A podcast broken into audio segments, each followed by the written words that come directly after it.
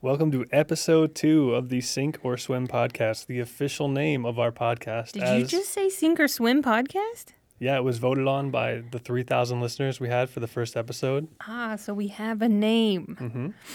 What do you think it means? Well, I think it kind of came to us uh, rather intuitively.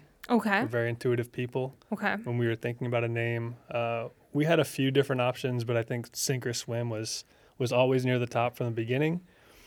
Um, and then, like I said, our 3,000 viewers were pretty unanimous. It was 85%. Uh, listeners, our 3,000 listeners. It's true, they didn't really view an audio recording. If they could, they wouldn't want to watch anymore.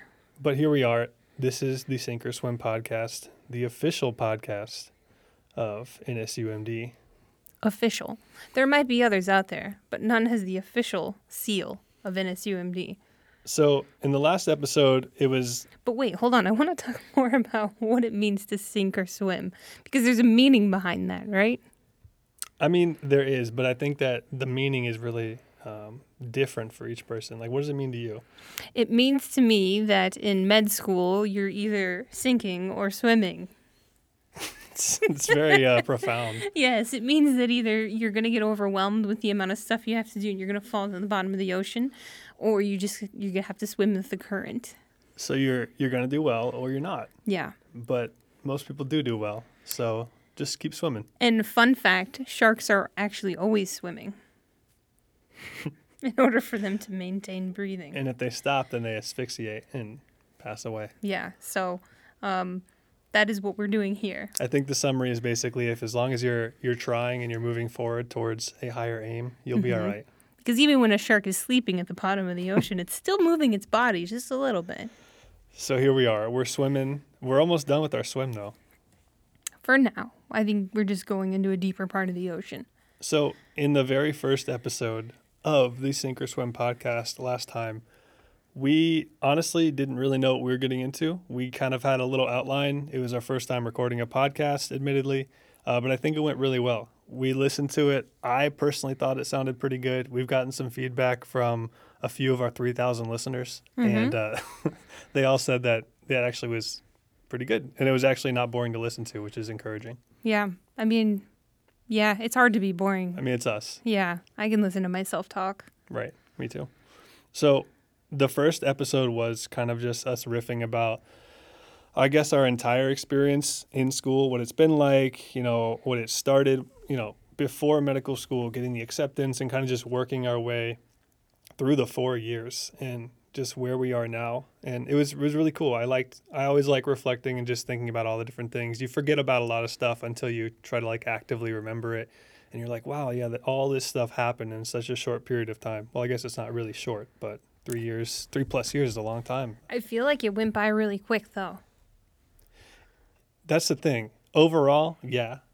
There's like there's a saying about that, and I'm blanking on it, but basically like I think it's the years are short, but the like something are long. Where basically when you're in the moment, it feels like it's it's dragging on, but when you look back, you're like, yeah, that went by really quickly. But if you ask me, you know, second year when I'm preparing for an ASCII, if yeah, med school is just flying by. No, it felt like it was dragging on. I feel like it's been flying by this whole time. It was such a blip. Mhm. Um, it was so quick. Uh, but I also think that's because I'm older than you. You're not that much older than me. Okay, but let me rephrase. In the moment when I'm preparing for the ASCII, it's like, dang, this is dragging on. But I think even if you ask second year me, like, oh, did first year fly by? Yes.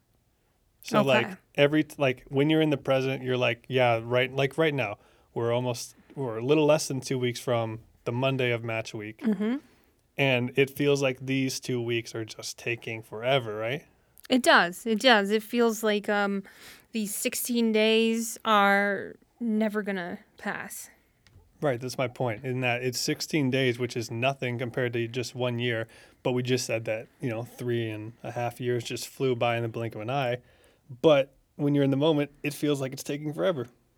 But for some scientific correction, technically time does feel like it goes by faster for me because I am older. Yeah, because it's a it's a shorter percentage of my life now. Mm. So as you get older, time seems like it goes by faster. Right. Think about a four year old. One year is a quarter of their life. Right, I get it. Yeah. Versus a thirty year old.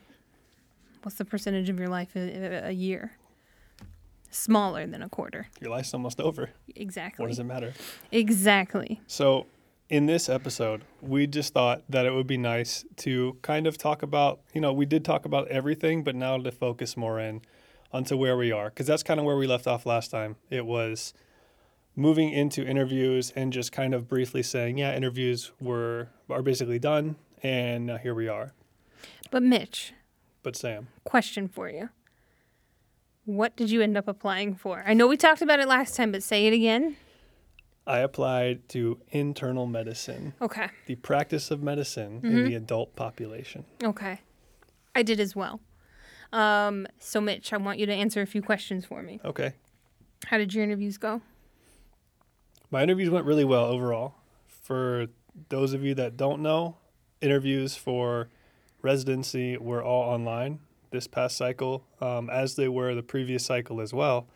But before that, residency interviews were normally in person. So let's say you got 10 interviews, you would have to book a flight, make a long drive or a short drive, depending on how close they were, and travel to each of these hospitals or programs um, for every single one which is a lot of traveling, especially if you go on 10, 15, some people go on more. That can add up. Versus the past two cycles, we just kind of logged on to Zoom in our own home in a suit. I think um well then so, so I have a question for you that I want you to answer very honestly. Did you wear suit pants? Okay, so I know this is a very controversial um, subject. People have very strong opinions on this one way or the other. I am the kind of guy, no lie, when I go on virtual things, I have to wear the full, the full thing, Wow. even the shoes sometimes. No. The past few interviews, I like wore just the tie socks. up Oh, definitely the tie, but like, but no, I mean like the tie up shoes, like with shoelaces and stuff. well, I can kind of just slip into mine, so it's a little less- Okay. You don't wear like a pair of Crocs? So that's the thing is like generally when I do, if I'm wearing a suit virtually, I gotta wear for sure. I'm wearing the suit pants, maybe not a belt if I'm feeling crazy, but Mm-hmm. Okay. I gotta wear the shoes. I gotta actually be ready, like I'm going out in the suit. I That's can't just wear the suit jacket and like gym shorts. That feels horrible. Did you know only for my first interview did I actually wear normal pants, like pants that I would have worn to an in person interview, but Mm-hmm. then after that it was just pretty much comfy pants and Crocs. Right. One of my classmates, one of our classmates, um, I think he was just messing with me, but he, I don't, at the same time, I don't think he was. He said during one of his interviews, they made everyone stand up and, and turn around. They tried to do that at one of mine, but then the program director says, I'm just kidding. So, but I started you. to sweat. I was like, well, if I stand up close enough, they're not even going to see my pants, so it's no big deal. So I don't think it's because of the fear of that that I did it. I just feel very weird if I wasn't wearing the full suit. I can see your, I can see your concerns. But I respect the gym shorts if you want to wear the gym shorts. But yeah, overall, my interviews went really well.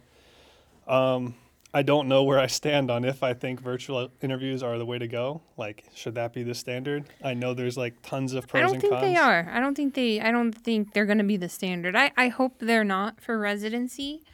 For med school admissions, I think they're here to stay. Mm-hmm. Um, because it's so hard to get into med school as it is, anyways. That it you don't need to come in person to see the school. You know, most people don't have a choice. I know this could be like a long conversation with lots of pros and cons, and like I've had these conversations with like my friends and people I've met in the hospital and stuff, who are on this cycle. Like, yeah, I would love, to, I would have loved for sure to go to these hospitals and check them out and like feel out how the residents work together, what the facilities are like, all that.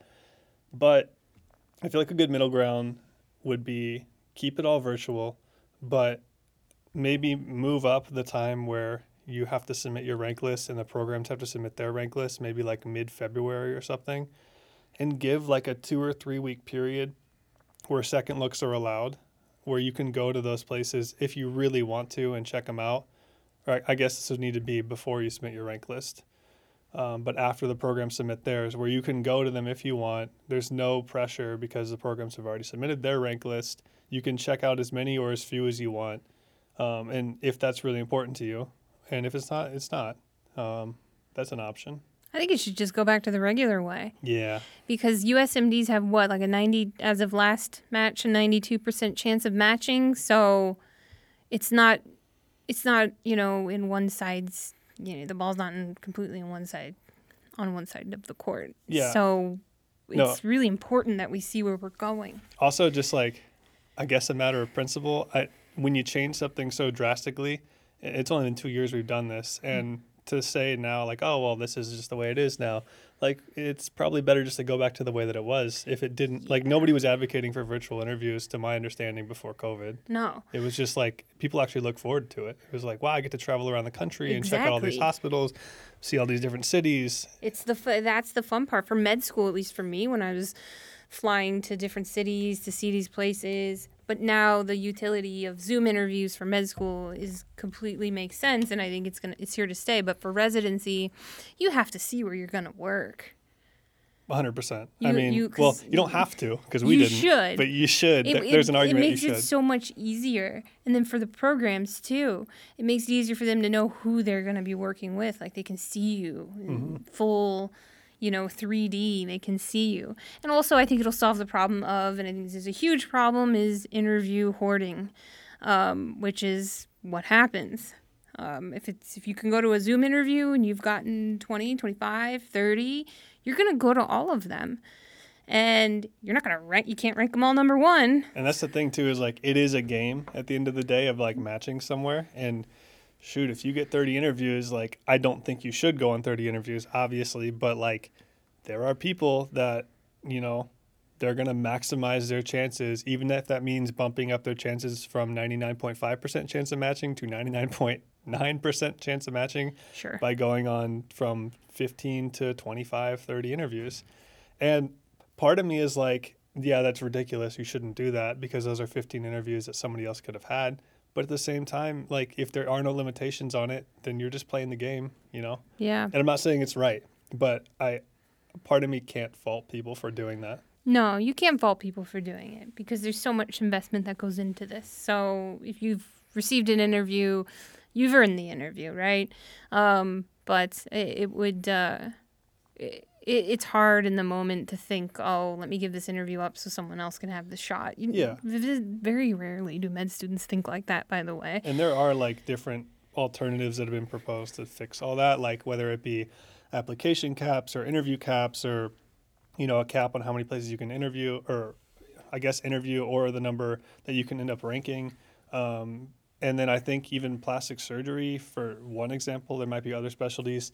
They have their own interview timeline where they have like certain days that they release interviews on in mass so that uh, applicants are like, okay, it's this is not the right date, but just for example, okay, it's August 1st, which is before applications. I think it's actually November 15th or Let's try something November like 15th. that. That yeah. sounds like a better example. Okay, it's November 15th. All the interviews for plastic surgery just went out, went out to everybody, and there's like two waves. So then you maybe get five or you get 10, and you're like, sweet, uh, I have as many as I need. Or, oh no, I don't have as many as I need.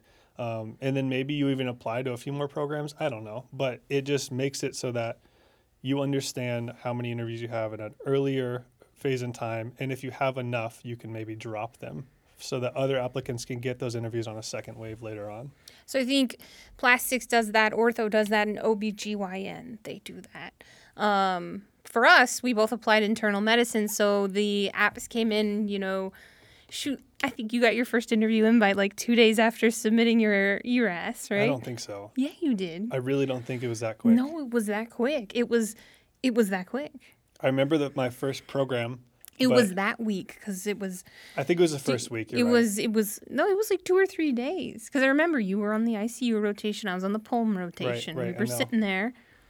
I got okay. I did get one within the first week, and then I think like I got one like every couple weeks after that, and then there was like a lull, and then I got a few, and then there was a lull. I got a few, and then it was like done.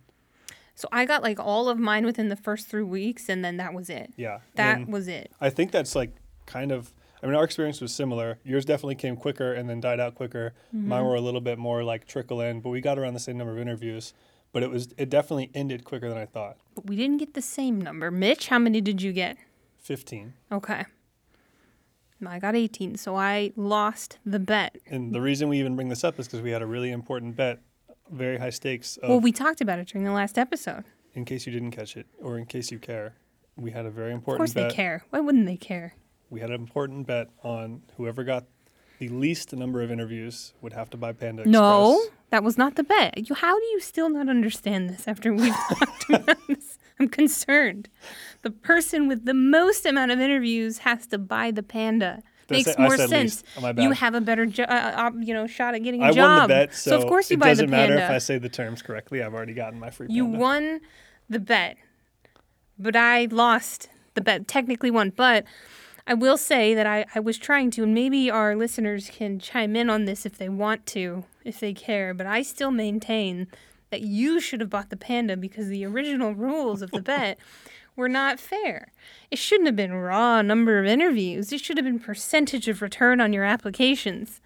In which case, you had a higher percentage of return on your applications. I've already had the Panda. I no applied dog to 91 programs. How many did you apply to? Like 50 something, I applied to right? 53 programs. Okay, this is important. We should tell people how many programs Yeah, you yeah, applied to. and this yes. and like we're saying these numbers, this is very normal. yes. Like it's for normal to internal get. medicine, it's 70. Yeah, when I say I, I got 15 interviews, like that sounds like a lot, but I mean it's a good number. I'm very happy I got 15 interviews, but getting between 10 and 15 interviews for internal medicine specifically is kind of like what you're aiming for. Mm-hmm. Um, and yeah, and applying to between 50 and 100 maybe at the most, uh, the higher end is also very normal for internal medicine. JAMA recently came out with an article saying that average for 2021 was 71 applications for internal medicine. Wow. So that's right in the middle of you and I. Yep. You were on the lower end of the of, of applications, which is crazy to me because that's still a lot of applications. And I was on the higher end of applications, but it averages out. Yeah, and I mean, to be fair, yeah, I guess I was on the lower end, but I'm glad I didn't apply to less, and I could have applied to more because I mean, I got 15, and I think most people aim to get 15 interviews because there's like a curve that shows you based on previous data, like if you interview at 15 programs, your your chance of uh, matching is is like nearing that like infinitesimal like You reach the asymptote of the curve, that's the right? word I'm looking for. so that's uh, 12 for IM. Yeah, it's around 12, 12 which is, is the like magic number. of 99 point xyz amount Yes. percent chance of matching so like there's a very there's a point of diminishing returns around 12 13 interviews so 15 is what a lot of people aim for Well, apparently there is a point, and this is per AAMC, and they have a whole little campaign uh, really pushing for this that there's a point of no return on the amount of apps that you submit as well. Okay And that's supposed to be around 40.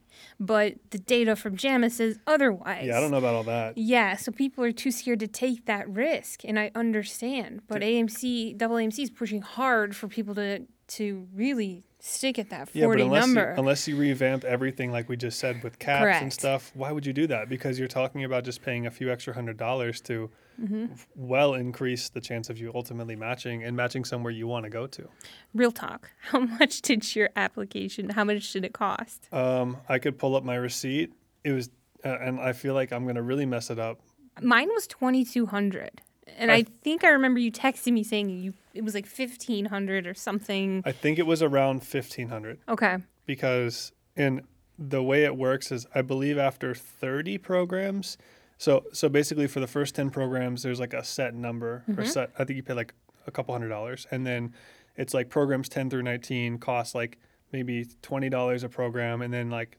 20 through 29 costs like $30 a program and then over 30 I believe it's like 40 it's like a lot per mm-hmm. program. So as you apply to more programs especially over a certain number it gets more and more and more expensive. So especially if you're an out of out of the country applicant, like an international medical graduate, foreign medical graduate, Caribbean student, and you end up applying to 200 plus programs. I know some people end up applying to like 300 programs at the at the most extreme cases. Mm.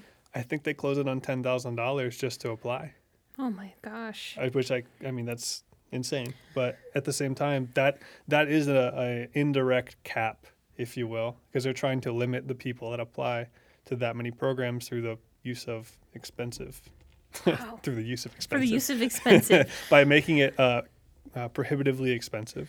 but we still saved money because we didn't have to fly anywhere or stay in a hotel. Um, but I would have liked to have flown places and stayed in hotels. Actually, I'll be honest with you, I was secretly hoping that interviews would be online this year um, because I thought that oh my gosh, if I go in person, all these places are going to see how horribly morbidly obese I am, and then they're not going to rank me. I'm no, sure. These sure. are these are the thoughts uh, No, yeah, of they're- my obese brethren. brethren. This is how we think. Um, oh no, what happened? Oh, okay. We're good. We thought we unplugged the cord. We, thought didn't. The Um, MacBook screen dimmed, and we thought it was over, but we're good. So I was worried about that, and I was like, well, on on Zoom you can you know curate a look of not being so Sure. so big, um, and I was secretly hoping for that, and then thinking, okay, well, while I'm doing interviews, that gives me time to really go to the gym and go on a diet, so they'll never know. But you know. You know, in true me fashion, I, I did not do that, so they're in for a surprise when they meet me on July 1st. Um, you know, You're a wonderful person. struggles. Let's not. Hey, I'm not saying I'm not. Just being reality. I mean, it's just, this, is- this is reality. No. And and speaking of, I once read a Reddit post and it scared it scared the poo out of me. And it, and they said everybody in my class who didn't match was morbidly obese. oh man, And I felt like that was a message for me. Um, but it's it's the, you know it's a it's a it's a bias people have right. It's an unconscious bias. Oh, for sure. So you, of course it's in your it's head. It's not unconscious. it's Academic- just a bias. Academic medicine even came out with with a, a study uh, that said for radiology applicants, those who were perceived to have better facial attractiveness uh, received more in a fifty percent more interviews than those who were perceived to not have facial attractiveness. So I- like it's that- a concern That's that's probably across the board for everything in everything, everything. in life. yeah, if you're is- applying for a job at Target, I get it. it's a consensus Yes. that people like attractive people, whatever Yes. attractive means to you. But yes, that's just yeah, that's just one of the unfortunate things of life that may not be fair. Eh, what are you gonna do? But I feel like maybe in this process it counts less. Who knows? I Maybe it I think it's specialty dependent. Sure, I think it's specialty dependent. like derm, you got to be pretty attractive to match derm. No, you know what? I was thinking something more like surgery, oh, right? They tend to be a little bit more judgy. for sure, judgy. Yeah, like how many times, and this might be bad, have you seen a patient on the table who might be a little overweight and people in the OR say something? Um, one hundred percent of the time. Yeah, Well, no, they say something. They say, "Whoa, jeez, whoa, whoa." I, I don't know that I like give it a over fifty like percent chance Mm-hmm. of happening, but like if and when it happens, I'm not surprised because it happens so much. Correct. Yeah, Yeah. I guess it's just a way of coping. A lot of dark humor, especially in the ER, Yeah. at the expense of the patient. But like, who else are we gonna make fun of? yeah. Not saying that I've ever done that. Each other. Yeah, for sure. I love well, making fun of physicians, med students. It's my favorite thing to do. We're really easy to make fun of. We should be. I think we're just a bunch of stomping toddlers. Uh, I don't. I mean, I like to think of myself as not a stomping toddler. There's exceptions, you know, but there's general Toddlery. behavior. Yeah, for sure. So we're kind of talking about uh, our anxieties with the the process. So let's just talk about a little bit of uh, where we're at now.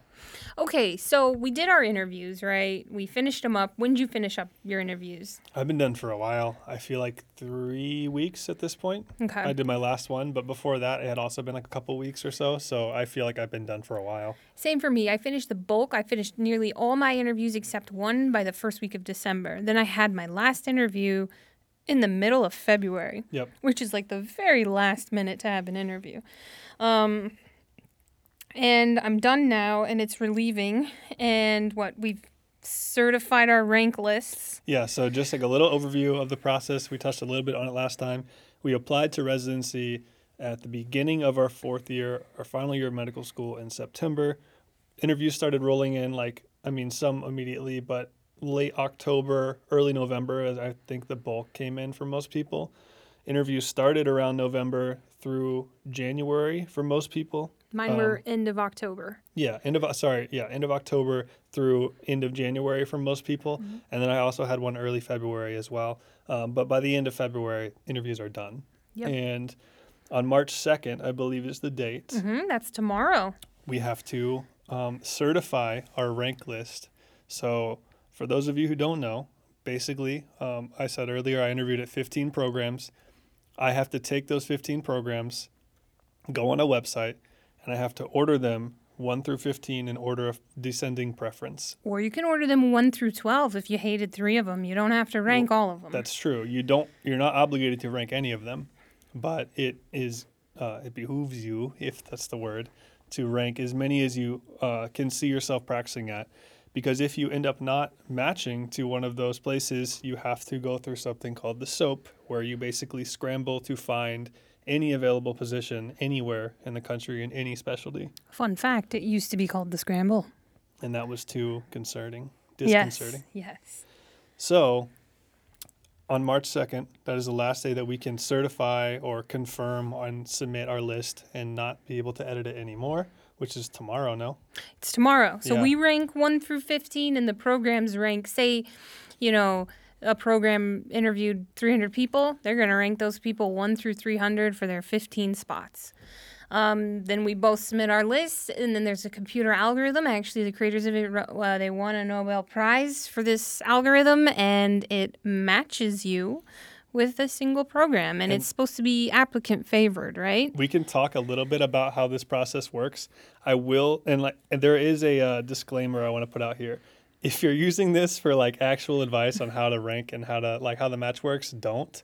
You can go on the NRMP's website and watch their YouTube videos and read their forums and read exactly how the match works. But this is our summary because there is a lot of confusion about how the match works. Even just a couple months before uh, applying, me and my classmates were sitting around trying to figure out how it works, and there's a lot of confusion. So I don't think there's that much confusion. I think there is. I think maybe you're just dumb.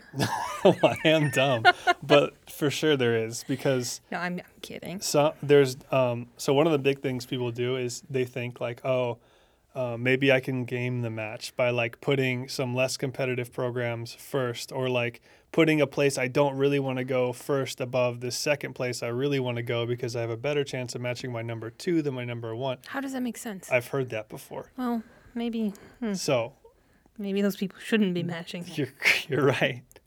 um, so your number one program, the algorithm tries to match you to that program, and you will match to that program if, like, let's say nobody else puts it number one, you're going to match there, regardless of what the program thinks of you, Right.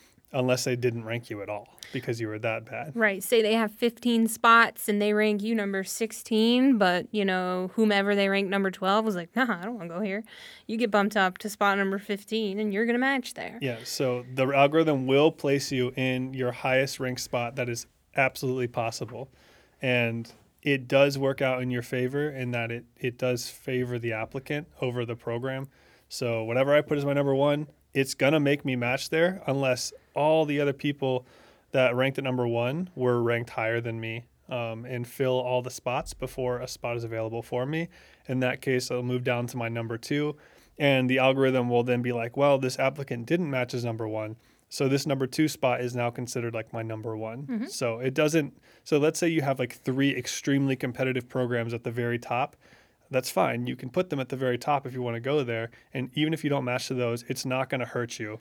Um, where your number four program would have been like your number one. So you basically just truly put your preferences in order, and the algorithm does the rest. That's the summary. Not too hard to understand. There's no way to game it. No.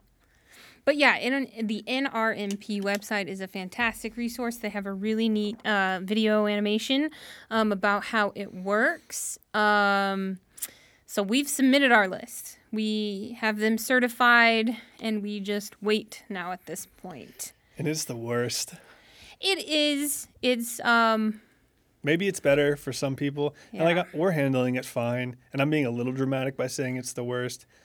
It's just a weird feeling. And like I don't really know too many other comparable situations where you could be it's more about like where you're going to live, I feel like, and where you're going to train Yeah, that causes a lot of anxiety, not just for you and I, but for our spouses. They are also in this state of flux. I like, say more how so do for I, our spouses. Yeah, because how do you know my husband like he's got to you know find a job in in one of those places or just stay in this place. It's it's a it's a state of flux, which And- I think is uncomfortable. Yeah, and it's one thing if like your job is I don't know is able to be transported. Like my wife works remote, so like it's a little less stressful.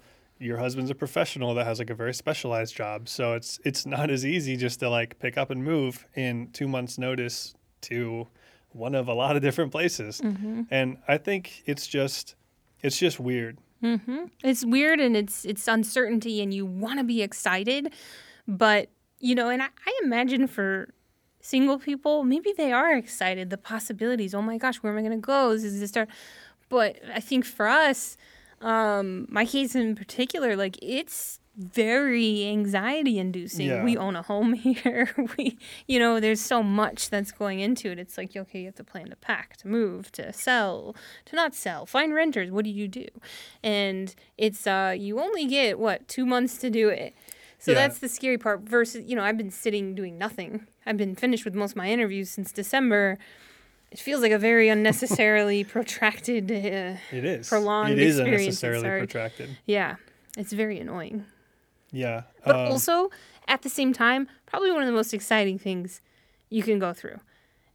You know, and it's also one of those very rare things that only a certain subset of the population gets to go through. It's Well, pretty neat. I mean, we're talking specifically about like the negatives of it, but yeah, if we're talking about overall, yeah, it's incredibly exciting. I mean, on March 18th, it's match day, and I guess we're kind of just doing these little summaries for those of you who don't know what these terms are, but most of you probably do. Match day is You know a- what? A lot of M1s don't know this stuff. You're right. And so, M2s. uh, So, that's why I feel yeah. the need to explain it anyways. Yeah. Match day is a specific day. It's usually, I don't know if it's March 18th every year. It's the it wouldn't the be March Friday 18th. of the third week of March. It's always on a Friday. yeah. Well, let, let me let me back up even more. So there is match week, which begins with a Monday in March. So we have less than two weeks to know that we've matched. That's correct. So on that Monday morning, we get an email. And what does the email say, Mitch? uh, well, I haven't seen it yet, but the email should say, "Congratulations, you have matched." Okay. And Or congratulations, you have not matched. let's let's uh let's be positive here.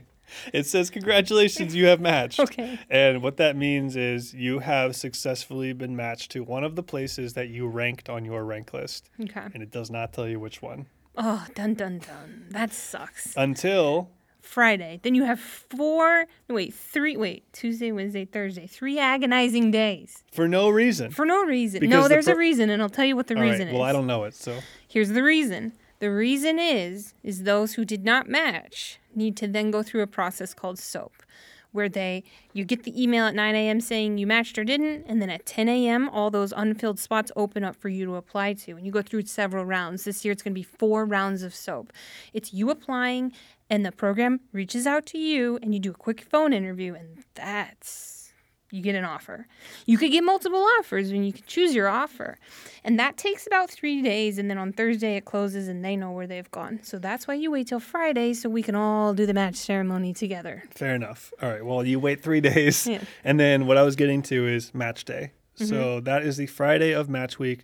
It is um, a day around the entire country. I don't know how it works outside of the U.S. I assume maybe it's similar in Canada and potentially other countries, but let's just talk about the know. U.S. for Yeah. sure because that's where we Oh. live. Yeah. Match day is the Friday, and basically all around the country. Well, wait, we should say anybody who's participating in the NRMP match, no matter what country they're in, will have it. This is going to be their schedule. That's true because So- there's people from outside of the country. Correct. But this is for U.S. medical residency programs. Yes, but they're applying to Right. So this is how it's going to go. If you're if you're submitting your list to, in, to NRMP and you've applied through ERAS, you're trying to come to America, this is this is a schedule for you. So basically, around noon, everybody is having a celebration or a gathering at That's their school. noon Eastern time. noon Eastern time. Uh, everyone finds out where they matched uh, at pretty much exactly the same time. Your school will have a uh, usually an envelope for you where you open it up and see where you matched. You'll also get an email shortly after that uh, confirms where you matched at. And where you match is, to my understanding, a binding contract uh, where you cannot back out of it. You, Your rank list is a binding contract. Right. 1 through 15, 1 through 12. by participating in the match, you're agreeing that where I do match is where I will practice. And by saying no, you're basically barring yourself from ever matching again if you were to do that, which you wouldn't. Right. No, you, that's why it's very important when you submit the list. You have to see yourself at the place, like Mitch said. Yeah. So it is a really exciting time and a really nerve wracking time, like we said. Um, I think once we actually open up the place or open up the envelope, see where we matched, you kind of immediately envision yourself there. And once the initial shock wears off, it's going to be incredibly exciting because that is the culmination of all the work you did. I feel like it's more important than graduation. Oh, for sure it is. Yeah. Like, I mean, not that graduation's important, not important, not to undermine getting your MD degree or your DO degree or whatever. It's just when you match, it's almost like graduating because Mm-hmm. you just basically got a job offer to be a doctor at a hospital. And it's a second chance, a, a, a fresh start at starting over good again. Another fresh start. yeah, another fresh start. Yeah. Um, so it is very exciting, uh, but very nerve wracking. So I want to ask you a couple questions about your interviews. Okay. Um, you, like you said, you went on 15 interviews. Question for you: Mm-hmm. Did you like them all? Did I like them all? Uh, since this is semi anonymous and we haven't said any programs that we're interviewing at Yeah. or anything, uh, no. Okay. But I didn't. No, I didn't. but you ranked them all. Yeah. Yeah. And, and I say that jokingly. Like, sure, I liked them all. Did I like them all equally? Of course not, which is why we have the ranking. But um, I was, uh, I think they were all pleasant, I should say. And most of them I really liked. So no weird questions. You didn't get any weird questions from anybody. Definitely didn't get any weird questions like that stuck out to me. Um, but I did have a couple uncomfortable interviews. Uh, I remember most of them, honestly, were really, really relaxed. Like just almost like you were just chatting with somebody, um, you know, informally. Like they would just kind of make a little joke and lighten the lighten the tension, and you guys would just talk about random stuff on your application or about the area or the program, and just shoot questions back and forth, and it was really relaxed. But um, I had a couple that were like super formal, where they just would drill me with questions the whole time in a very like da da da da da, just very organized manner. Not that they weren't being like disrespectful or anything, but it was very like rapid fire. Yeah. And then the other end of the spectrum, I had one interview where you ever have any interviews where the camera was off for the other No. person? Well, I did. No, that's weird. it's very weird because yours That's is on. uncomfortable. Yeah, that's yours is who on are you talking to? because like what are you gonna do? Turn yours off? Yeah. No, you're the interviewee. How So strange. Yeah, and you're just staring at a black screen with the person's name, and you don't know which letter to look at because like you have to look at something, right? You can't just like look around. Ooh, yeah, that was hard. Yeah. Um, they're just they're just a voice. I'd rather just be on the phone Yeah. because then no one's looking at you, but you know they're watching you. So no no weird questions, but that was weird. How about you? What was, any I think it's uh, like yeah, well, uh, not weird, but maybe weird. I don't. Well, maybe aggressive. Though I had one chief resident just just blurt out, "Why should I pick you?" And I didn't have a good answer for that. I didn't have a good answer at all. In fact, I said, "Well, geez, you know, um, there's really no difference between me and everybody else you're interviewing here t- today in terms of like what you're gonna get. Like, what do you, you know, I'm gonna see patients, I'm gonna write notes, I'm gonna come up with treatment plans and, and uh, you know, present them. Like, I, I'm pretty sure we're all gonna do that in this room. So I don't know what you want me to tell you. Um, it's always a hard question for me. Uh, well, thankfully, I only had that question once. Um, and then I had one one person at an interview uh, said, you know, he said, "You're you're an older lady. Um, You're an older lady. yes. uh, you seem like you're bossy. Do you get bossy because you're an older lady?" And I said, um, what? All right, that's a little disrespectful. I said, "No, n- n- no." No. I try not to. Um, so suffice to say, those programs didn't go on the rank list. Um, but uh, which you know, Oh, I do remember the most awkward experience, way more awkward than the black screen uh, talking to nothing. So, at one of my interviews, um, we had like, you know, there's a little intro sessions where various people will come in with like the whole group of applicants and they'll talk to you about the program or whether it's like the admissions coordinator or program coordinator or the program director, somebody will come talk to the whole group. Somebody came and talked to the whole group and they were talking about the program But to start it off, they were like, "All right, so I'd like to go around the room and introduce and have everybody introduce themselves," which is like, "All right, fair. That happens at a lot of them." But they said, "I want you to introduce yourself, tell us where you're from, what you're interested in, and tell me specifically why you applied to our program." Oh, nice. And there's like 15 of us. So like every time someone goes, that's crossing off one thing you can say Dang. that would if get you by that question. And I was last. Ooh, I would say I was sec- all I think it was above. second to last. Oh man. Yeah, I said something generic like, uh, "Oh yeah," pretty much summed up what everybody else said, you know. And I like named off a couple things, but that's such a weird thing to ask a group of people to do in a row. That's like a normal one-on-one question, but not like, you know. It was. It felt horrible Yeah, I would. Actually, I would feel solace in being the last one to go. because like pressure's everyone knows it's harder. Everybody knows it's harder.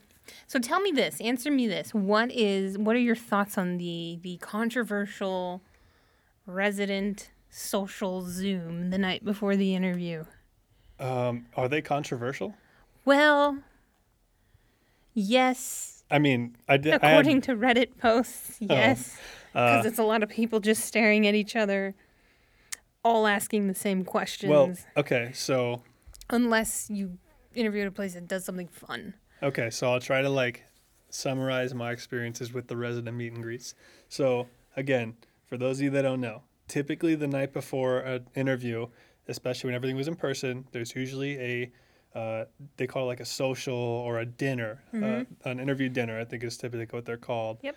And the night before, you go out to dinner at either a restaurant or a nice bar. Food's catered. Like usually they'll pay for your drinks, and like you have a couple drinks, you have some nice food, and you talk with the residents in like an informal setting. You don't suit up, like you just wear normal going out clothes, and it's like a fun time. Kind of breaks the tension for the next day, and that's like a, a standard across the country. Well, now that we're in Zoom land, it's a virtual interview meet and greet the night before. And I will say, I had some really, really nice ones where people were just super welcoming. Like, they immediately broke the ice of, like, yeah, I know it's on Zoom. Like, let's just get that out of the way. It's a little awkward. But they were super friendly. They, like, actually seemed like they enjoyed their program. They told you, like, straight up the stuff they didn't really like about their program, but, like, also listed all the positives. Um, I had one program that like it was very organized. Like you came in they had a quick like um, you know overview of the program from like the residents perspective and they actually broke us into breakout rooms to like by subject. So like when you came in the breakout room like you knew you were going to talk with the residents in that room for like five ten minutes about like living expenses or like housing. The next one was about like stuff to do. So like you already had a theme to talk about. That was really nice and it was only an hour but it was super efficient and i feel like i got a lot out of it. On the other hand, or the other end of the spectrum, like we had one where at the beginning of the um, meet and greet with like 20 or 30 of us, like everyone had to introduce themselves. Like, why? What's the point of that? And that spent like, that was like 10 minutes. Just Yeah. For what reason? We're not going to know anyone at the end of the day. That's true. Like applicants, not the residents. So, Ah. so yeah, uh, I had highs and lows. What about you? Same. Uh, I liked the different room ones, and we had a few of those. We had the awkward ones where everybody's like, well, "So, do you have any, have any questions for us?" And then like the candidates start asking about, "Tell me about your research opportunities," like the questions you should be saving for Oh interview my day instead of like, "Let's ask the real stuff. Let's talk about the food. Let's talk about whether or not you get to wear scrubs on the floors." Those are important questions that you want to ask the residents, right? Um, but uh, pe- people don't. What's the EMR like? Are the chairs comfortable? Yeah. Do you guys have more than one monitor to do your notes on? do you have enough chairs? Do you have windows? Yeah. Oh, windows very important. Are they paying for your food? That's all very important things. And like, dude, I got I got the advice before interviews even started from people. Oh, don't care about stuff like food and benefits and stuff. Dude, screw that, man. It's a job and you're there every single day, 6 days a week, some places 12 days in a row, two off. Like Mm-hmm. I kind of do care about like what's the food like, what's the chairs like, you know? yeah, it doesn't like it won't make or break a place, but it might move a place from number seven to number six. You just you know because at that point, It's also just like Yeah. I'd like to know that stuff before I show up there and I'm like, "Oh, good Yeah. to know that that's super important. I had one meet and greet which was actually creative. They actually did fun things like scavenger hunts and trivia's, and it was fun. I remember you telling me about that. yeah, shout out to that program. the program. scavenger hunt like at first glance i was like oh that sounds kind No, of it bad but you said fun. it actually sounded fun when you so described fun, it so fun. what did you do we so we had to create the list of things to find in the scavenger hunt as a group, and then we all had five minutes to run on, run around our house and get those things. That sounds pretty fun. So it's things like you know, some show us something you won, show us your ugliest piece of And clothing. have stuff to talk about. Correct, and you get to know a person because they're showing you their things. It's like show and tell. Um, so that place was great, and those residents were great. Um, all right. Question for you, Okay. or do you have a question for me? No, you can ask the question. Question for you: How sad will you be if you don't get your number one choice? Oh man. I know I had to ask it though. So I have like, I mean, you're like my homie. I got like three or four other homies in the class, like where we just are. It's like free open exchange of information. We're talking about a rank list, like no no holds barred, you know. So like, out of those people, I know that like all of us will be pretty dang bummed if we don't get our number one. Okay. And I think that's I think that's like pretty universal. Maybe there's people that are like super hyped about their one through whatever, whether that be like two, three, four, Lucky. five. I would be happy with my top three. I'd be stoked for my number one though. Mm-hmm. So I'm not gonna say I'd be bummed if I didn't get my number one because I won't. And I'm super thankful, honestly, to go to any of them. Some I would be like, well, I would be bummed to go to, but that's just like more of a bummed in the moment disappointment bummed overall? No, I'm going to be a doctor in the U.S. That's kind of what we were talking about before uh, we even started recording. Like at the end of the day, your life is going to be really good. So like you should be thankful, but at the same time, I feel like it's normal to be disappointed if you don't get what you expected. Yeah. Yeah. What about you? I don't know if I'll be bummed. I think they'll be bummed and at the same time relief. Oh, there's definitely going to be Yeah. relief no matter what. I feel like. But like relief that like, oh, okay, I don't have to make the big move or you know, just like things like that. Mhm. Um, so I'm very conflicted on it. I've gotten to the point to where I don't care. I, I would love to be at my number one choice, but you know, if it doesn't happen, what are you gonna do? You're not going to do anything. You're going to Yeah. go there. You're going to go I to where you can match. Like at least I go somewhere, it's fine. So I think there's pluses and minuses to each of the place places Yeah. on my list. Well- um, until you get like below number ten. That's what, and I only bring that up about like my conversations with like my three or four close friends, and in that like it's not just us feeling this way; it's super universal, and that everyone's nervous. Everyone really wants to go to that one or two places because, and and when I was talking to my buddy about this, I think the reason for that is because. Like naturally, you kind of envision what the future is going to look like in residency, and you kind of just like think about it from time to time. And like for me, I always envision just what it would be like being at my number one. Mm-hmm. Like that's just kind of the place I see myself, or I, I want to see myself, which is why it is my number one. So I haven't really thought about like too much what it would be like being at the other places. So you're saying your whole time in med school, your number one has d- been this place? Oh no, I don't mean like that. No, okay. I just mean like since Since you since I interviewed. interviewed there, and I was like, wow, this is the spot for me. Okay. Since then, when I'm like thinking about graduating and going on, and like it's, I'm just thinking about being there. When you envision the future, um, like in your mind, um, do you play a movie of things? Like, does a movie play in your head where you, you see yourself moving around, walking down the hallways? I guess it's no. Like, it do does you sound a little weird, Do you weird when I see say. words? No, no. This is just this No, is this definitely- is like an ex- like this is a good question. Yeah, this has yeah. nothing like, to do. How do you dream, or like how do you daydream? yeah, how do you how do you see things? Like, do you see it as a moving, like as a picture, as a moving picture, like a movie, or is it an idea? It's not just like an abstract words. Word, It's okay. not like just words. No, I definitely like see pictures. You play out the There's movie. visuals to it. Yeah, sure. Or is it just like a bunch of random pictures, Yeah, it's definitely not like playing like going through a like movie. a photo book? I'm not like rounding in my head. No, so you you don't imagine yourself walking through the halls. no, it's and, more. I think You know, That's a good- I bringing mean- home your son. You know, I can't like speak intelligently about something so deep, but like. It's more of just a feeling. I feel like with Oh, is with like interspersed pictures of like So it's like a like a photo album. visuals. Yeah, I guess. It's like when more you know, like when feeling. when Apple Photos makes you a photo album based off your photos and then puts a song to it. Is it like that? Yeah, for sure. Is it also the Toy Story song? You got a friend in me. It's the, no.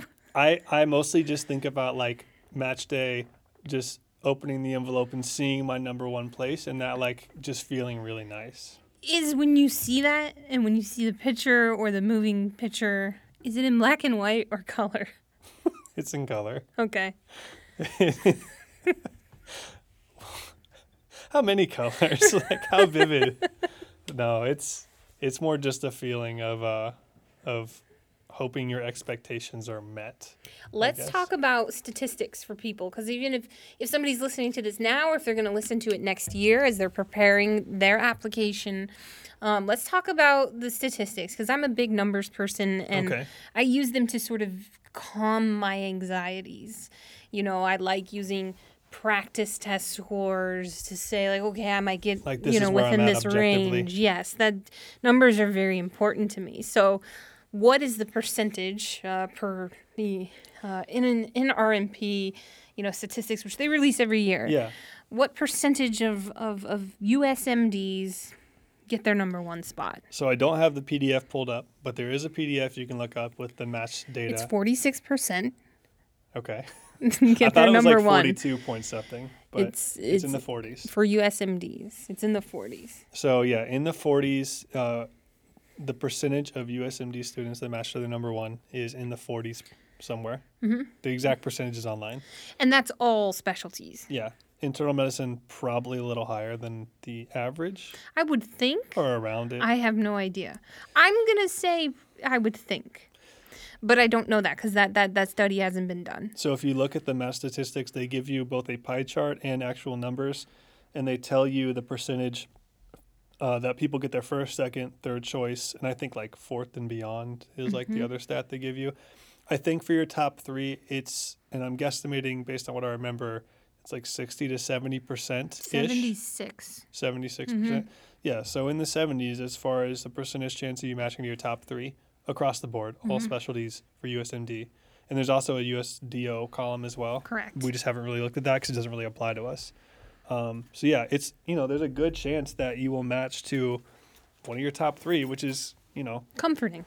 comforting. Yeah. Yeah. And that's all you can do is take comfort in those numbers. So maybe enough about the match for now. Okay. Let's get back to reality. What are we doing with our lives right now? Okay. Because matches isn't for another two weeks and some change. Well, I've gotten together with a friend of mine that I met in med school. He's a pretty cool dude, and we started making this podcast. Sounds pretty sick. Yeah, I don't know if you've ever heard it. It's called Sink or Swim. Okay. Um, what other things have I done? I just finished last week my last rotation in med school. I did a psychiatry rotation. Um, you know, everybody knows psychiatry rota- rotations are pretty laid back. I have a question for you. Yeah. So we did psychiatry together Yes. at as a third year. Yes. Um, let's talk about it.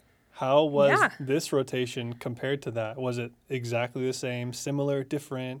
It's at the same place, correct? Yeah, same place. But you're a fourth year now. Yes. Did that change anything significantly or not really? Well, you know, I've always had that fourth year sort sort of attitude. So, Fourth year energy, even as a third year? yes, constantly seeking discharge from the hospital.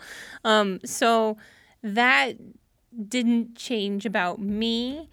Um, of course, as a fourth year, you can be a little bit. well, I'm not going to promote this, but generally, you, everybody knows that. What do they call it? The the senioritis that you get. You know, in your fourth year, you kind of always want to. Kind of like an unwritten law. Yeah, you kind of have to be lazy, and your job is to make the third years look good, um, and the fourth years who are there on audition rotations. You, your your job, my job, was to make them look good.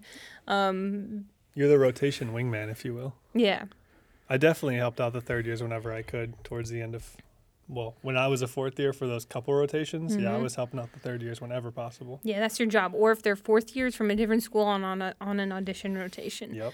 um, and you get those a lot, at least where we're at. Um, so I liked it.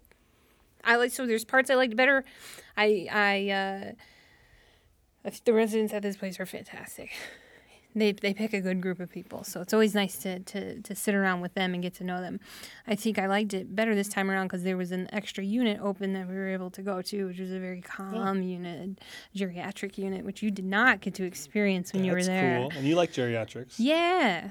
But more so than it being just geriatric patients, it was actually your your pleasantly psychotic patients, the nonviolence. Hmm. So you probably would have enjoyed that, because you remember that the the inpatient psych unit can be get it can be it can get a little um, uh, Dicey. Yeah, dicey. yeah, to say to, to say the least. Yeah, it gets a little dicey. Yeah. You kind of you're on alert at all the A times. little hairy. Yeah, so that part that part makes me uncomfortable. So I was like volunteering to do consult liaison medicine just to keep my medicine brain sharp, which I did a lot of that. I liked consult. Yeah, I did most of my time on consults. I spent half my time doing that. One week on the hardcore unit, two weeks on consults, and then one week on the softcore unit. Nice. yeah. But I, Yeah, I, I- think you would have liked it. I just didn't really like psych in general, but I did like consult week. And I still think I would have liked outpatient psychiatry, Yeah. um, which I feel like consult is similar to what you would get in that you're just seeing a person with a problem that in this uh, in this case like with consult the doctor was like hey this person could benefit from a psych consult Mm-hmm. versus outpatient a patient comes to you and is like hey I could benefit from psych Yes. so I don't know. I, I think I would have enjoyed that, but I would just treating acutely ill, psychotically ill patients, not psychotic, all of them, but just treating acutely psychiatrically ill patients is not for me. Yeah, I think the experience you got was a little, you know, they were very acutely ill. Yeah.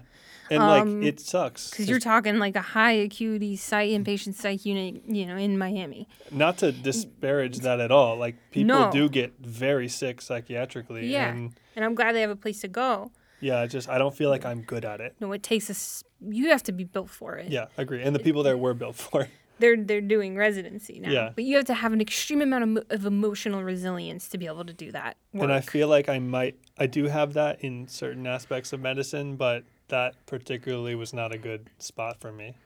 and that's good. That's good. That means that rotation did its job. Yeah, yeah, it did its job. It did its job of, of saying this isn't for me, and that's good. They wouldn't want anybody there that, that it wasn't for. Semi-related, Yes. uh, but not really. yes. On my OBGYN rotation, the first time I saw a C-section, uh, well, there's also the first time I saw a baby be born, like up Yeah. close and personal. me too. Uh, I felt really weird for the rest of the whole day. Messes you up. Yeah, It's violent. like it wasn't traumatizing. I'm not going to say that, but it definitely screwed me up in some way. I don't even know how to describe it. It's violent. It's carnage. You're you're you're laying witness to carnage. You have a person laying on the table who's awake. Yeah. You are opening their body. It you are setting their guts aside. You are opening up an organ. You are pulling out a human being. That human being is going somewhere to be wiped off, and then you're stuffing guts back inside, sewing person. The person's still laying awake on the table. And they can feel their body being tugged at, and they can hear their kid crying for them. It's super surreal, It's and surreal it, there's a level of carnage and violence to that. That incredibly unnatural. Sure. Glad that- it exists. Yeah, I'm not saying that it was a bad thing. Like, especially in that case, I remember specifically they needed a C-section, Mm-hmm. but just it's very unnatural and unnerving. It's fast too. It's not like when you're in Oh, yeah. surgery when It's like everything is methodical, laid out. You got the square with the blue paper, and you, you're going. You know where you're, they're gonna make their cut. It's very planned. A C-section can go one way or another, and they gotta be quick. They gotta get that baby out. They gotta pull it out. Stuff is flying. Wet stuff's getting on your face. Like it is. You like I was always anti wearing booties, not but not after my my um my OB rotation. You you everything gets everywhere. Um, I think it's just you are seeing carnage. Mm. You are seeing the disembowelment of a human being on a table. yeah. Yeah. thanks for explaining why I was traumatized. That's y- Not traumatized. it's okay if you were. I really, It's- I wasn't The like I was literally did its job. fine. It's just I was so weirded out by it. Again, More power to the imagine like OBGYNs of this world and the Yeah. psychiatrists of this world. bless them. Amen. That's how I felt when I went on my peds rotation. This is not for me. So, what are we doing right now? Okay, Back to what we were talking about as I revisit third Oh, year. so yeah, psychiatry. I just finished that up. Had a great time. You know, you know me, so you know I really liked psych, and I was thinking, which one, which one do I do? Do I do IM? Do I do psych? Do Really I do you did IM. both? Me too. Me too. When I saw the attendings that I worked with last year, they said, "Why'd you end up picking IM and not psych?" I said, "Well, I loved IM," and he goes, "Well, there's your answer. Psychiatrists, we hate IM." And of course, he was generalizing, but I think that was similar for me because you, I mean, you probably weren't as uh, undecided as I was. No, as soon as I left my IM clerkship, I knew IM was probably going to be the thing I was going to do. And I kept an open mind on everything else, but nothing was IM. Nothing can Yeah. compare. I mean, same with me. And but something you said reminded me of this specifically. It was that um, when you said psychiatrists hate IM, and like so that makes sense to you chose IM. EM docs don't really like IM either, generally speaking. And I really like both, but I like IM more. Okay. And I think all my EM colleagues or the people I met, like we had a lot of overlap in the stuff we liked, but I feel like, I remember I had a patient on my EMOA, and uh, it was newly diagnosed diabetes. Like she, we diagnosed her with diabetes, and she was in mild DKA, and she needed to be admitted. And I was like, I was like trying to figure out, like, all right, let's start on insulin. Let's like figure out the dosage, and like just start on insulin right now. And the the ER team was basically like, I don't want to start on insulin. Like that's hard. Like I, not that they couldn't do it. It's just like we have to do calculations. Like I don't want to do that. Like let's That's just wait. Till, let's just wait till she gets admitted, basically. And I'm like, that just that's not right. Like this person needs insulin. Like wh- we're not gonna wait. Or we shouldn't wait hours just because it's hard. She needs insulin now, so let's give her insulin now. And I think that was one of the moments where I was like, I care more about like what's going to actually happen to this lady beyond just we figured out what the problem was. We need we know we need to admit her. Let's go see that next patient, which is EM. And I'm not disparaging EM. I love EM and I love aspects of it, but like that's where it fell short for me, and I think that's where psych fell short for you.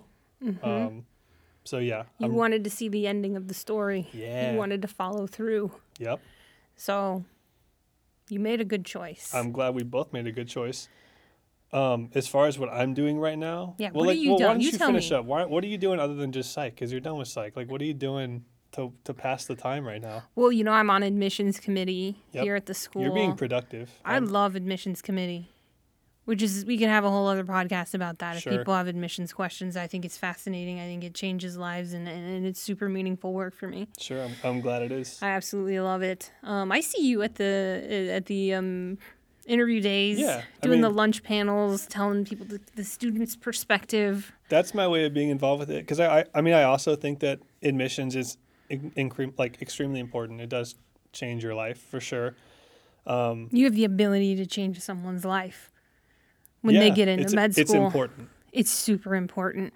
it's not for everybody, right? For for most of your applicants, they are a certain type. You know, that's how it is. You get those few applicants where you this acceptance is changing their life in terms of like it's breaking their social um the, their social reproduction of their, you know, status, socioeconomic status. Like that's a big deal. That's a it's a big deal Yeah. you're taking them out of one, you know, rung of society and they're going to another. It's not all you, but it's them. That's the work they did. But being a part of that, being a witness to that is rare um, and really cool. I agree. And that's I have a similar passion for like just teaching. Like everything you said I feel the same about teaching. Like when you can explain something to somebody and then you see that that click of like they finally understand that knowledge and like now you know they're going to keep that with them forever or at least they'll have that to build on. I think it's really cool. So and that's why you are. uh, What are you doing right now? You're teaching people. kind of. What are you doing? Well, I'm, I'm tutoring a little bit. So as far as like what I'm doing to pass Mm-hmm. the time, I'm tutoring a little bit for step two. It's fun. Mm-hmm. Um, I'm just doing it on my own. I didn't want to work for a big company. Go ahead and email him if you. Uh, Please don't. no, okay. you can if you want to, for sure. Um, I'm, I'm tutoring a little bit. That's been fun. It's been nice just to kind of uh, prove to myself that I remember some stuff from school. I actually did learn a few things. Helps you retain your information. Helps me retain a few Best way to retain retain your information is to teach it. Absolutely agreed. Um, but what am I doing? That's just a minority of my time. What Okay. I'm actually doing most of the time, Playing video games. I'm playing video games. Oh, how let original! A med student who plays video Oh, games. Sam doesn't play video games like at all. I play lady. a lot of video games. We this is a point of uh, It's just a it's a point interest. of divergent for us. I'm it playing. doesn't mean we don't get along. I actually Oh, appreciate no. that you play video You're my games. homie. You're always trying. I'm playing Elden Ring right now. It's Yeah. Ooh. amazing. She doesn't even know what that is. Um, but yeah, I'm playing a lot of video games. Nerd alert. I'm lifting weights. Yeah. And I'm just buying time. Nice. That's really it. I did recently become a member of the um, the Peloton cult. Um, I'm completely brainwashed. Go on. I love it. This is not sponsored by Peloton, but I, I got to tell you how much I absolutely love that bike Okay. and those coaches. And I've been doing that a lot. Would you say it's changing your life? Absolutely. I have gotten into cycling too. I'm not good at it. Marissa really loves it. You don't have to be good at it. It's not about being good at it. It's just enjoying your time. Yeah, it's good cardio. It's good coaching too. Yeah, it's fun. It's very positive. We're not sponsored. Not hashtag not sponsored, but Not I, I love them. I absolutely love them. I, I do not own stock in them or anything. if you did, it's not great right now. It's my understanding. Um, but no, they are eh, seriously amazing. And if you guys are thinking about a way to, no, this is definitely no, no, turning no. into an ad. If you want to stay in shape while you're a resident, like I, I can't think of a more better. It's 30 minutes. It's 20 minutes, real quick exercise at home. It's all there. I just you know. All right, I'm done plugging Peloton. Peloton plugging is them. great. I wish we got paid.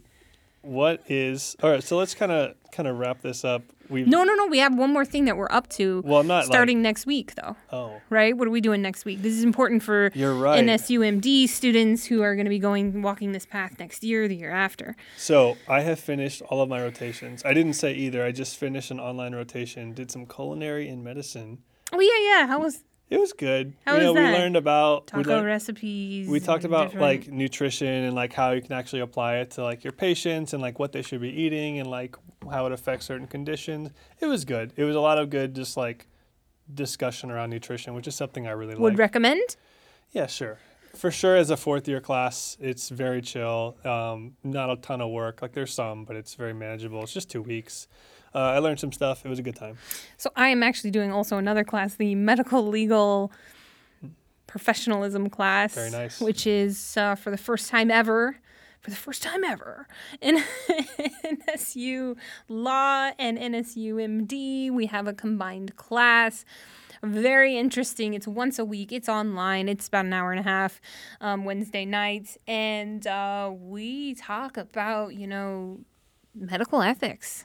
And I think that's really cool and very important to somebody who wants to be on a medical ethics board in a hospital one day in the future.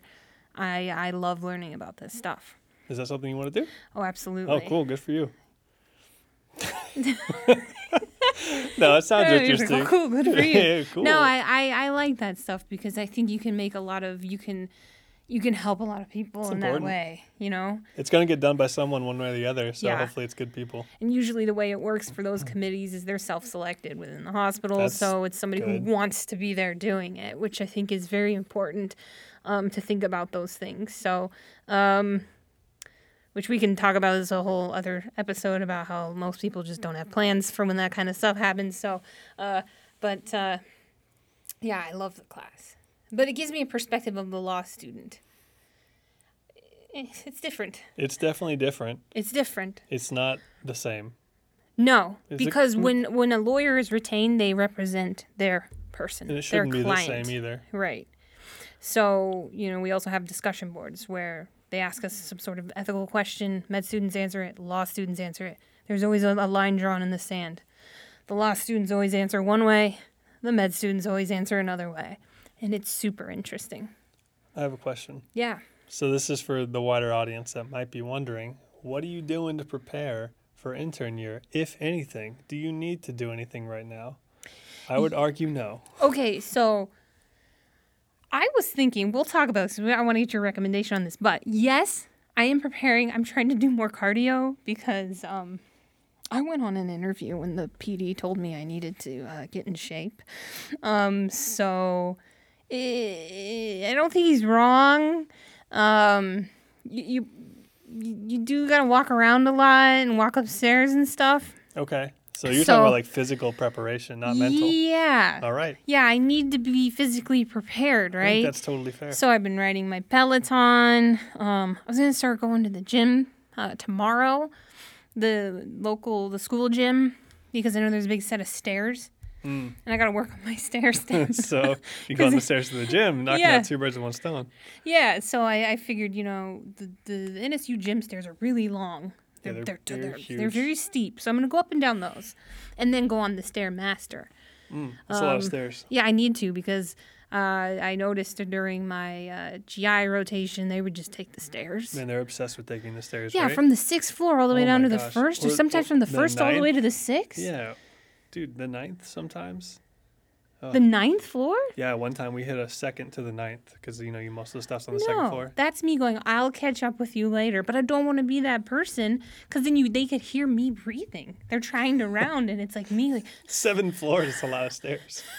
you know. So I, I'm trying to fix that. The, the the mental part of it. Um, I was thinking about getting UWorld, and I don't know if I should because, you know, I, I for me the best way to learn is through questions. Yeah, but I feel like this is something that everybody at every stage inevitably wonders like, what should I do to prepare? And I think the general recommendation is like, there's nothing you really can do. Like, just before med school, like, there's nothing to do. Like, you, you don't need to like pre study or anything. You just kind of show up and do it. And the advice I've gotten from like my few resident friends is basically that. Like, Yeah. sure, like if it's the week or so beforehand and you want to like brush up on a couple things about like, you know, the basics, yeah, For sure. us, we probably since we're doing internal medicine, I think there are things that we should brush up on. Okay. Like we should go in knowing about heart failure, Yeah. like what it is and how to treat it. Yeah, but I think we And already we should do. go, but do we? Like I mean, down to the like, and then we should know about things like stroke and like DAPT and stuff like that. Like I feel, I feel like we should know that. I feel like we Um, already know so kind of. I need to like brush up on it. Maybe it's just me. but that's the thing. You know, I'm mediocre. no, so you're not. I think that we're gonna always feel like that, but I don't think that any amount of reviewing or previewing is gonna actually help us. And like DAPT, for example, like you're gonna get your first like patient. I almost said platelet. You're gonna need your. You're gonna have your first patient that uh, needs it, and you're gonna be like.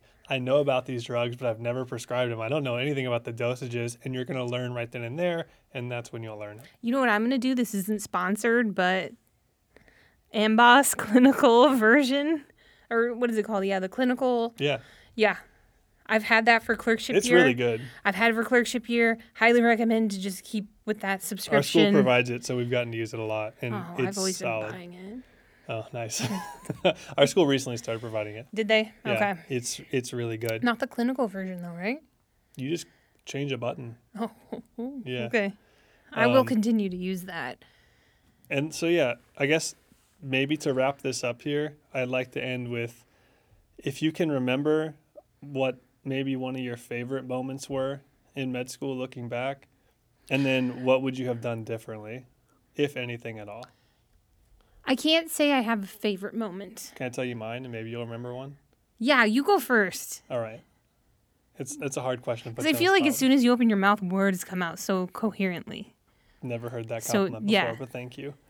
So for me, I think the worst and best rotation was surgery for me, Hmm, interesting. just because it was the hardest, but it was also really fun for me. Mhm. And I think some of the stuff I saw in that clerkship was just. I remember like helping with different surgeries and like actually being the first assist to the surgeon, where like you're holding stuff and moving stuff aside for them. We did a that we did like a tumor removal of this this guy, like a young guy with a duodenal tumor. Mhm. And I remember just like looking down at whatever view we had, like the surgeon had exposed, and you could see like the IVC and like the biliary like area, and the pancreas was like down there. Was I the there? Duodenum. I Was that like the you- one where they cut out been. that real long, nasty part of intestine? Probably. It was all red they and did, angry? yeah, Yeah. yeah. But I just remember that view. It was like looking inside of a netter's, like the view you would get in a netter's. It was really cool. Like, Yeah. I don't want to be a surgeon, but I just remember Yeah. saying like, oh, this is a really neat moment. And then I remember the first time I saw an open heart surgery was amazing. I remember that day you were hanging so around the room. Yeah, I know. I was that. I was hanging out with anesthesia, looking over. Like the I knew the surgeon because I met her through like a different patient. She was really cool, and she let me come watch. And I was just like with anesthesia, looking over the the curtain and just seeing like the heart beating and like openly beating in someone's open chest. That was just one of the coolest things I've ever seen. Damn. So those are the two things that stick out. For med school. Yeah, like in the Yeah. past few years, like definitely had some awesome moments. Yeah. Uh, like can't relate. It's been pretty boring. no, it hasn't been boring. Uh, you know, I can tell you another one. yeah. let me just let me just Keep make my experience sound Keep so much cooler. Yeah, keep throwing them at me. The first time I saw an EP study, like an electrophysiology study, mm-hmm. that was amazing. Yeah. Um, that's like probably what I want to do. Like I know I want to do cardiology, but I think that's like for me. We'll see. Okay. But the first time I saw that, where they're sticking catheters up in the heart and they're mapping the heart like in real time, three dimensionally, and like you're seeing the electricity like propagate through the heart on like this super high tech map. And there's like eight screens, and you're looking at like surface EKG, like EKG inside the heart. You're looking at fluoroscopy. It's just like one of the most high tech and also hands on things I've ever seen. And I love EKGs, as you know. So it was like, it was such an incredibly overwhelming thing to see. Wow. I was like, wow, that's pretty sick. And they like they had to like Is that what you said in the moment? Yeah, I said, wow, that's pretty sick to the EP.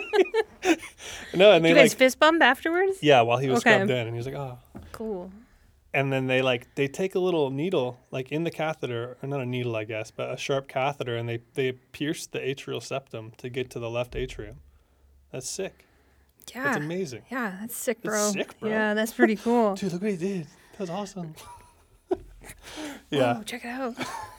So no, but it, it I've had some just memorable experiences looking back. I think they've been there's been so many for me that it's hard for me Mm-hmm. to to put it as uh, one thing, but there is one uh, uh, prevailing thing of the thing that I remember the most. Looking back on med school, I split it into two experiences because you have the pre-clerkship years, which for me was just like, wow, we're in, we're in school, we just go to school all day. It's fantastic.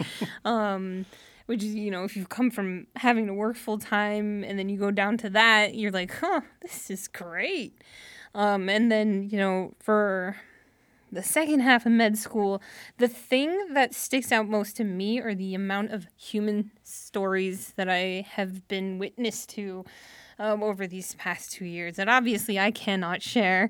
Um, but those were the most important things to me. Um, the people who I got to meet and see every day in the hospital that were sick. In peds one of my patients there every day, the whole time I was there. Um, and just sitting with them and getting to know them and watching Moana with them. Um, or, you know, one of my surgery patients, you know, who was there for a bowel obstruction couldn't eat anything and just started telling me what they were going to order as soon as they could eat. It was pizza down to the toppings pineapple, olives, and green peppers with extra cheese. Um, and th- I think that those things are my most favorite things. And my favorite patient who, after getting their gallbladder removed, had a Philly cheesesteak in the ICU. And Were they supposed to have a Philly cheesesteak in the ICU? what do you think? they have no gallbladder anymore. No, well, That's then in that case, well. it's a free pass. But um, that the it's just the people that I've gotten to meet, the little interesting stories, and those those people I think is what sticks out most to me more than the things that I've seen. Um, of course, I got to see all those cool things too. Um, not an EP study. Um, and a big thing that stands out for me was when I was in the hospital. It sucked, and it made me think. And I'm glad it As a happened on my as a patient. Yeah, It- it- I'm glad it happened on my very first rotation because it changed my perspective going all the way through for people. I understand why people want to go home. It sucks.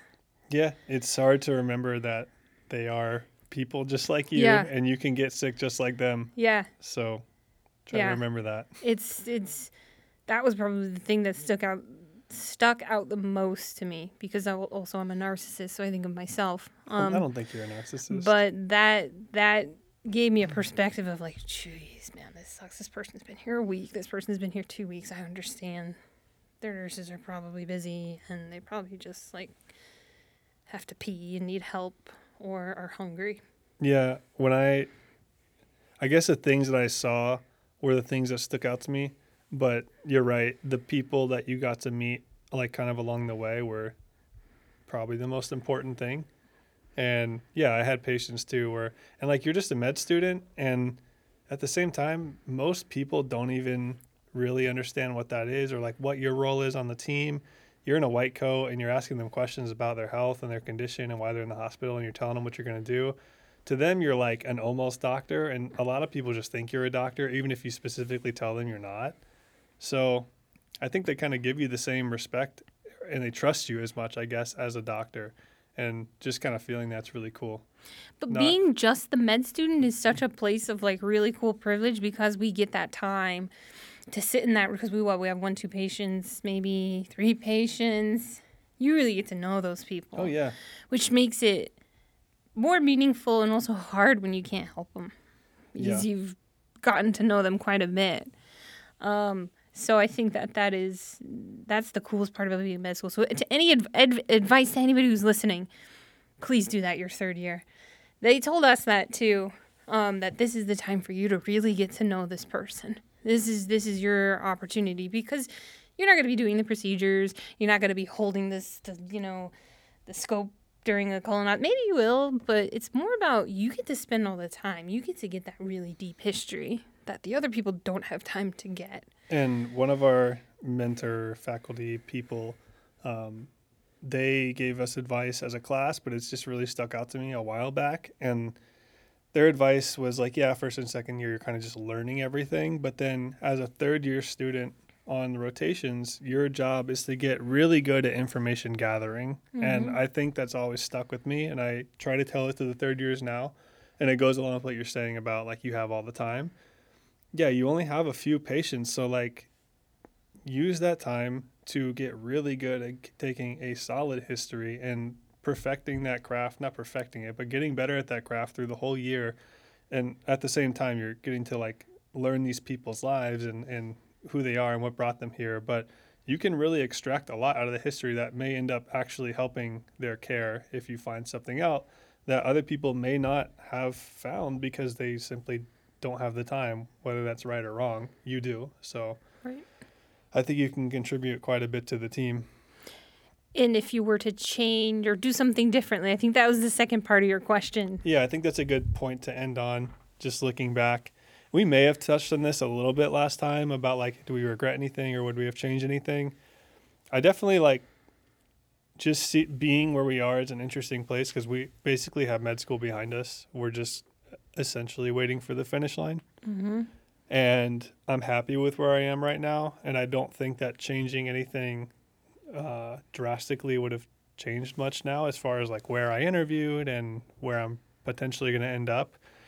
Um, so like I feel like I did well enough academically, so I don't think there's really much I could change for the positive. But I feel like I could have removed some of the anxieties along the way or some of the roadblocks along the way that led here. I think if I could do something differently, it would just have been and it's hard to explain this, but like just first and second year specifically, just kind of relaxing a little bit and keeping it all in perspective. But it was perspective I didn't have then that I have now. So it's hard to say that I could have done anything differently. But I was just kind of overwhelmed with the whole task of medical school and getting into residency early on. I think you and I could have taken a little bit from each other first two years. I think we did, but we Yeah. didn't really start talking much until like the beginning of third year or maybe end of second year. Um, Or even- well, end no. of first year, rude. No, yeah, second year. no, it was in the first year. But like where Remember, we started that's when you No. moved to Midtown. No, no, no. Listen, like I'm saying, yeah, we became friends second year, but like as far as where we started, like actually, probably getting stuff from each other, and that like, It was like summer of first year. I remember because you you rapid fire quizzed me for my remediation exam. yeah, I remember that. Yeah. I do. You came over. You and, and Marissa, your And wife, came over to yeah, I my remember. apartment. Hmm, so that is when it began. Yeah. Hmm. Yeah. And you feel like we should have. Well, you said you feel like we could have gotten stuff from each other. I think so. I think, well, to be honest, knowing you, you're very stubborn. So I don't know that you would have gleaned much because you have a mission and you know how you're going to do things and you achieve those goals. Um, you are only going to learn from yourself, and, and that's fine. Most people are like that, right? You know, you have to make your own mistakes in order to learn from them. Mm, It would be abnormal if you weren't like that, right? So I don't think anybody was going to be able to tell you otherwise. I also think coming into it, whether you like to admit it or not, you might have had a lot of insecurities about um, how you were going to do in med school. Oh, I definitely Right, did. I think that's where all this came from for, Okay. for me. And every, everybody has that to an extent, but it was like I definitely was like, yeah, I could fail at this, and I want to do well. Because like I don't know how extensive your undergrad was in terms of like biology, upper division, stuff like that. A lot of the stuff you've been learning for the first time, right? Like had you learned immunology prior to coming to med school? Nope. Yeah. So I had done just the basics and a little bit more at the end of undergrad.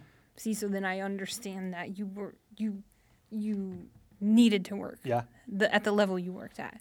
Yes. And so there's I don't think you, you can't you could not have changed that. I think it's not what I did. It's just like the mindset of it and The worry. realizing after the first year, it's like, hey, you're going to be all right. You don't have Yeah. to worry so much. I think maybe for you it would have been less mm. like because you were you were always very focused on like you know despite us being pass fail I think you always wanted to excel and get like you know A's or ninety percent is the best you know you can do. There's nothing wrong with that it's good to expect the best from yourself. Whereas my mentality was what is the pass it's seventy five all right. What can I do to get to that point? Perfect. Do I need to do anything beyond that? No. Um, and I think I could have used a little bit more of like that buff, that you know, that buffer zone, Yeah. and padding, you know. So the summary maybe of what you're saying is that I could have chilled out a little bit and learned from you, Mm-hmm. and you could have just been a little bit more disciplined and learned from me. Yes, In the, Yes, as a summary. because one thing I have learned from you as a friend is your discipline. Your discipline inspires me every time I see you. I'm impressed with it um, because I think discipline is one of those things that I've never had in my life. Um, I really, honestly haven't, and it wasn't really pushed in my household. I didn't do sports growing up, and you know, and I think discipline is so important.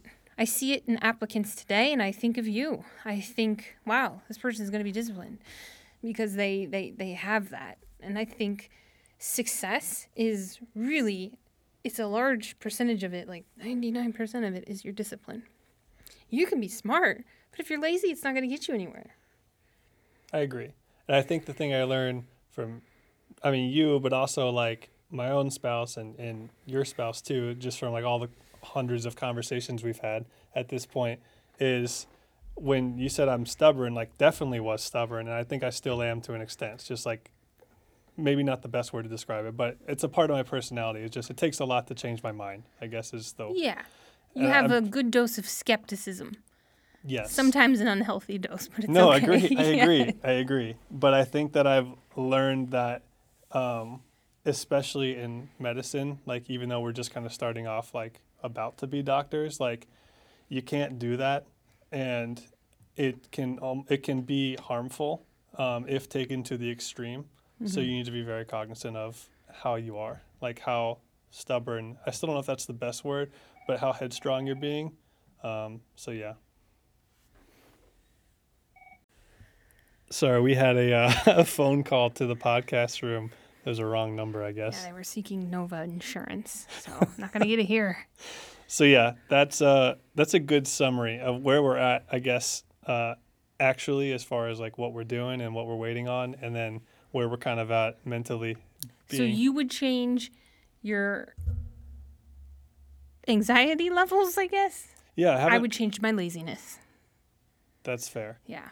And I feel like I have been better at that since the beginning of third year, which is a while now. Um, and I feel like you've also been better at that at, for your part of it since sometime in third year. Sometime Yeah. in third year. yeah. You saying I was I was lazy for part of third year? No, I would never say that. Rude. There's a difference between being lazy and knowing the value of your time. And I think this comes later. And I think it's hard to extrapolate that when you're just starting a rotation and you're younger and you've never had a job. Not saying you haven't, because I know you've had a lot of jobs. But this also, just real quick, so for people going into clerkships, it's when you have a resident telling you to do something or something, you just do it. You shouldn't question it, right? These are your bosses. And this is a high, you know, med students are very risk adverse, so they want to follow the rules. But you have to learn to value your time. You have to be able to recognize when your time is being disrespected um, or when it's actually being used for learning. For example, if a resident wants you to write a note, if they don't want to walk through the note with you or go through you line by go through it line by line with you, then they are not respecting your time. is that time should be used for teaching because you're just a third year medical student. Somebody has to teach you. And I think that's where the difference comes in, at least Yeah. for me. No, you're right. And I think people will have different levels of tolerance for what they'll Right. accept or allow. And that's okay. And that is okay. But I mean, there's definitely like an absolute threshold of where you need to realize, like, I don't know. There's there's always going to be a uh, totem or whatever of authority. Obviously, Yes. the attendings and Yes. the, the chiefs and the residents and the med students, et cetera. And you have your place on the totem pole of medicine or the hierarchy, I guess is the word I'm looking for. But at the same time, nobody, regardless of their spot on that hierarchy, should ever be disparaging or just, I guess, uh, mean spirited or whatever. And the reason I say that, or I believe that, is just because I've seen attendings that are just incredibly skilled surgeons, attendings in medicine, specialists, whatever, that are just some of the nicest people that are so passionate about teaching and about their patients, and they're just good people. And they're still able to teach, and they're still able to tell you when you do something wrong, and and they do their job so well. So if those people exist, there's really no reason for anybody to just be a jerk just Right. because they're above you and to use authority as the reason for doing so. There's Yeah. just there's no reason. That's just laziness. Yep. And you can do it and you'll get away with it most of the time unless you do something really egregious, but it's not necessary. And sometimes you have to call it out. Sometimes you have to call it out, and just it's there's other things that are more benign. Like sometimes the residents will be excited because med students will be overly anxious and eager to write notes. But if you're not gonna sit and review everything with that student, what's the point? Who's learning? Yeah. And like you're still Yeah. saving time if somebody writes a note and then you go over it with them and teach. Correct, but So- you gotta go over it with them and teach. Yeah, you can't just like copy paste it. Correct, and that's that's that's that is where we should end it. that- That's where I say Not that I've no. that's never happened. That's never happened, but that's what I'm saying when you should know the value of your time and know that you are here to learn and it's okay to, to say like I am here to learn. Let's go through this together. Or I'm not going to do it cuz you get paid to do it and it's your job. Otherwise, let me go home and study from my shelf because that is a reflection of me, not your note. So, That's some M4 energy you're exuding right there. I've been exuding that since day 1 of M3. and on that Ask note, me about my grades. and on that note, Very average. we'll wrap up this episode, episode two of the best podcast currently available, Yes. the Sink or Swim podcast. the Sink or Swim podcast. It was nice to have you all here. Thank you for listening to Thank us ramble and rant yet again. Play all music. Until next time. Uh, playing other music on the podcast. It's over now. Thank you for being here. Play all music. Play all music. Okay, bye bye.